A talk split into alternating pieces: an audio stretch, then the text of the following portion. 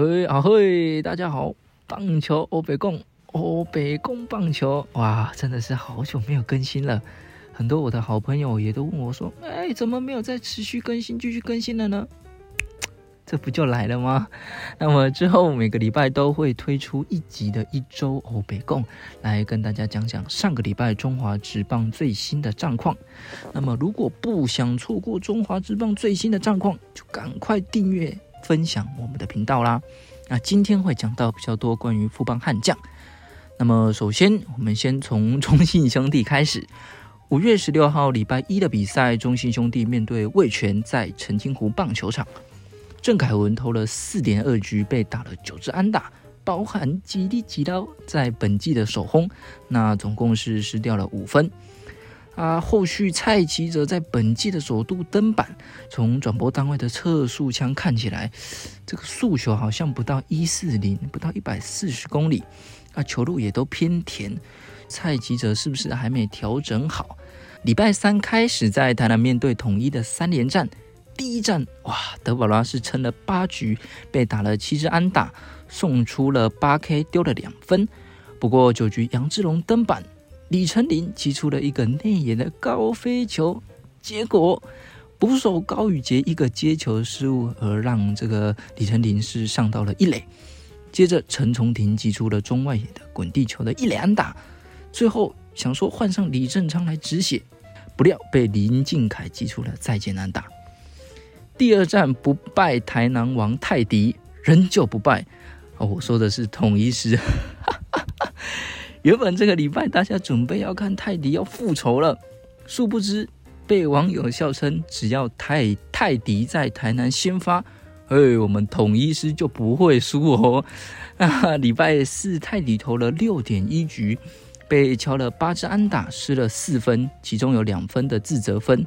那前面两战的中信兄弟进攻方面都遭到了统一师先发投手的压制。第三战的土头对决，面对的是古林吴哲源，精彩的表现，七局无失分，哇，可以说是投出相当相当漂亮的代表作。这一战打击也回神了，总共是敲了十四支安打，得了十分。最后一场在天母面对魏全，由夏魔力先发六点二局失失掉了四分，后续想说，哎，叫小黑上来救火，但也没办法救火，反而是多掉了三分。打击方面，前段虽然有安打，但没办法有效的得分。八局靠着对方的失误以及詹子贤的一发满贯炮，追进成六比七。最后九局虽然有一波满垒的攻势，可惜张志豪打了一个中外野的高飞球，被天哥郭天信给接杀了。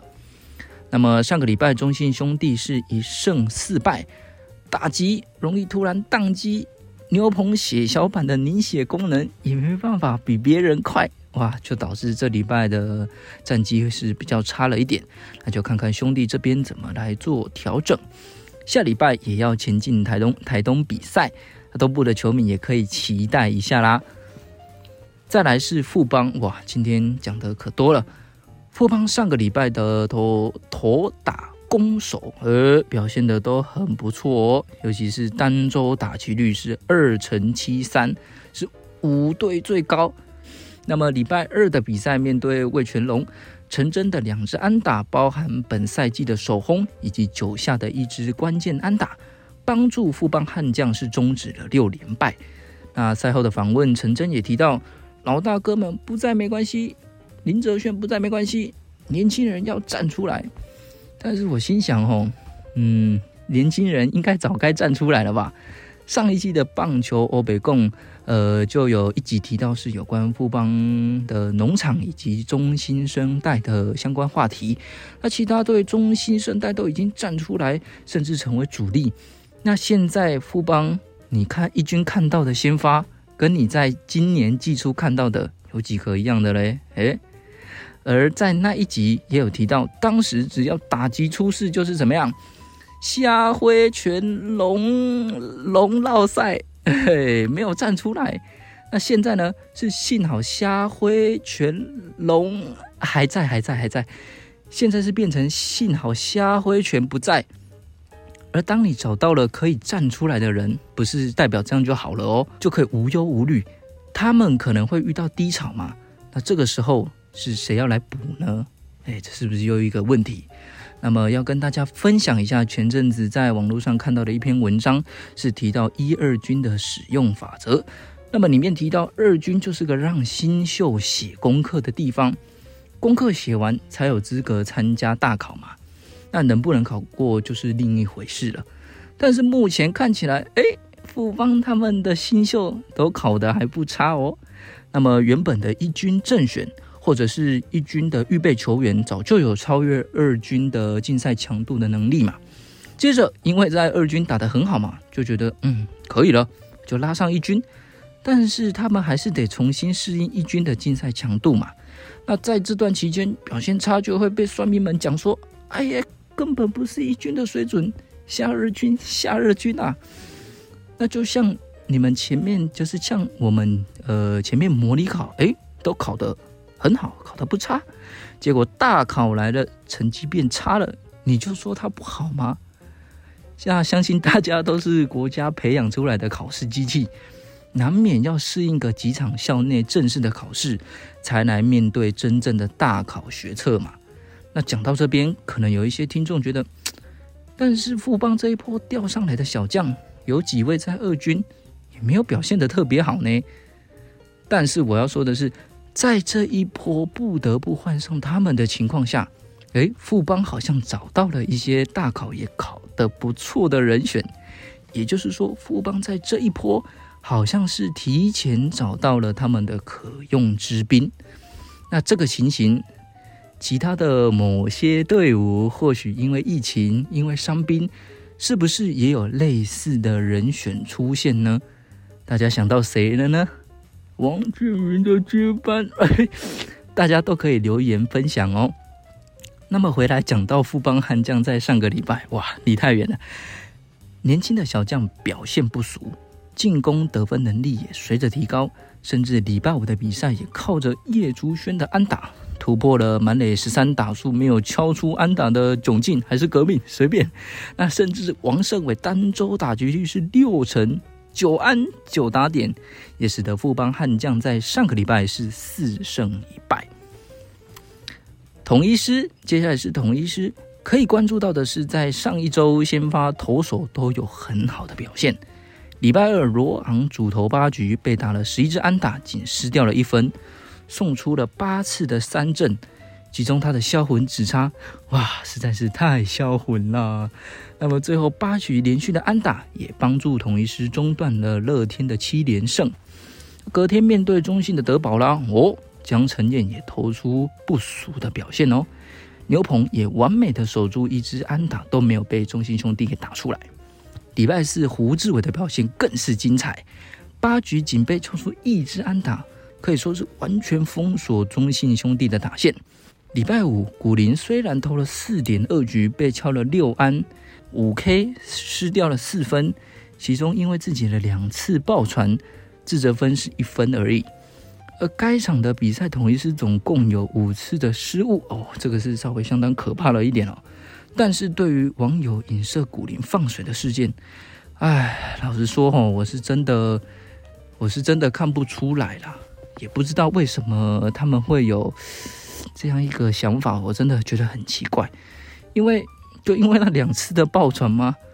其实上个礼拜统一师的先发投手真的是表现的非常好，表现的非常好。可能是前几场的先发投手表现太好了，才会产生这样的错觉。但是不对啊，古林没有投的很差，那他干嘛故意爆传？礼拜日布雷克先发七局。被打出了五支安打，送出了十 K，失掉了一分。整个礼拜团队投手防御率是一点八零，超级厉害！哎，请讲。而且先发投手都吃下了不少的局数，那让统一的牛棚减轻了不少负担。再加上年轻的杰尼斯们也都表现得非常的不错。那上个礼拜统一师是四胜一败。那上个礼拜魏权的焦点就是在。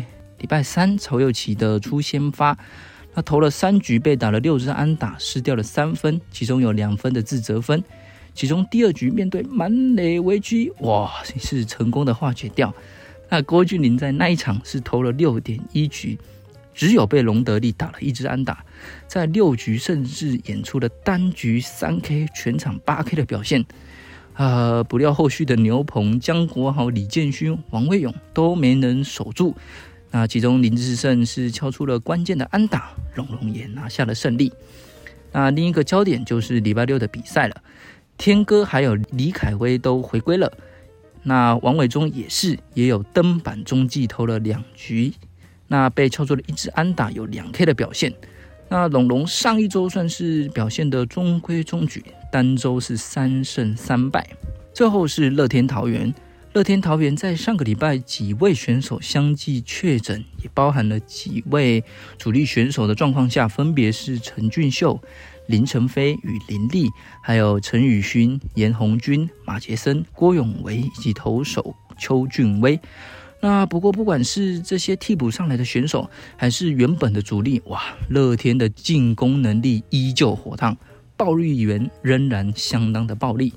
那么礼拜五的比赛，我只能恭喜王玉正，恭喜，实在是太恭喜了！不敌驾许的嗨攻啊，投了二点一局就下场了，被敲出了六支安打，三次的撕坏球，爆掉了七分。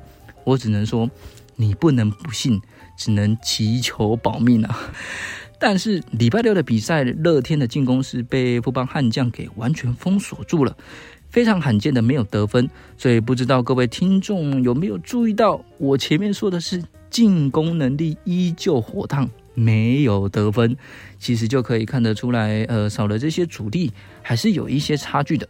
主力稳定的得分输出，正是他们的价值所在嘛。那上个礼拜乐天是一胜四败，但是你不可能一直顺风顺水嘛。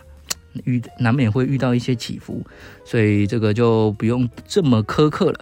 那以上呢就是我们第一集的一周欧北共，希望大家会喜欢。我们就下次见啦，拜拜。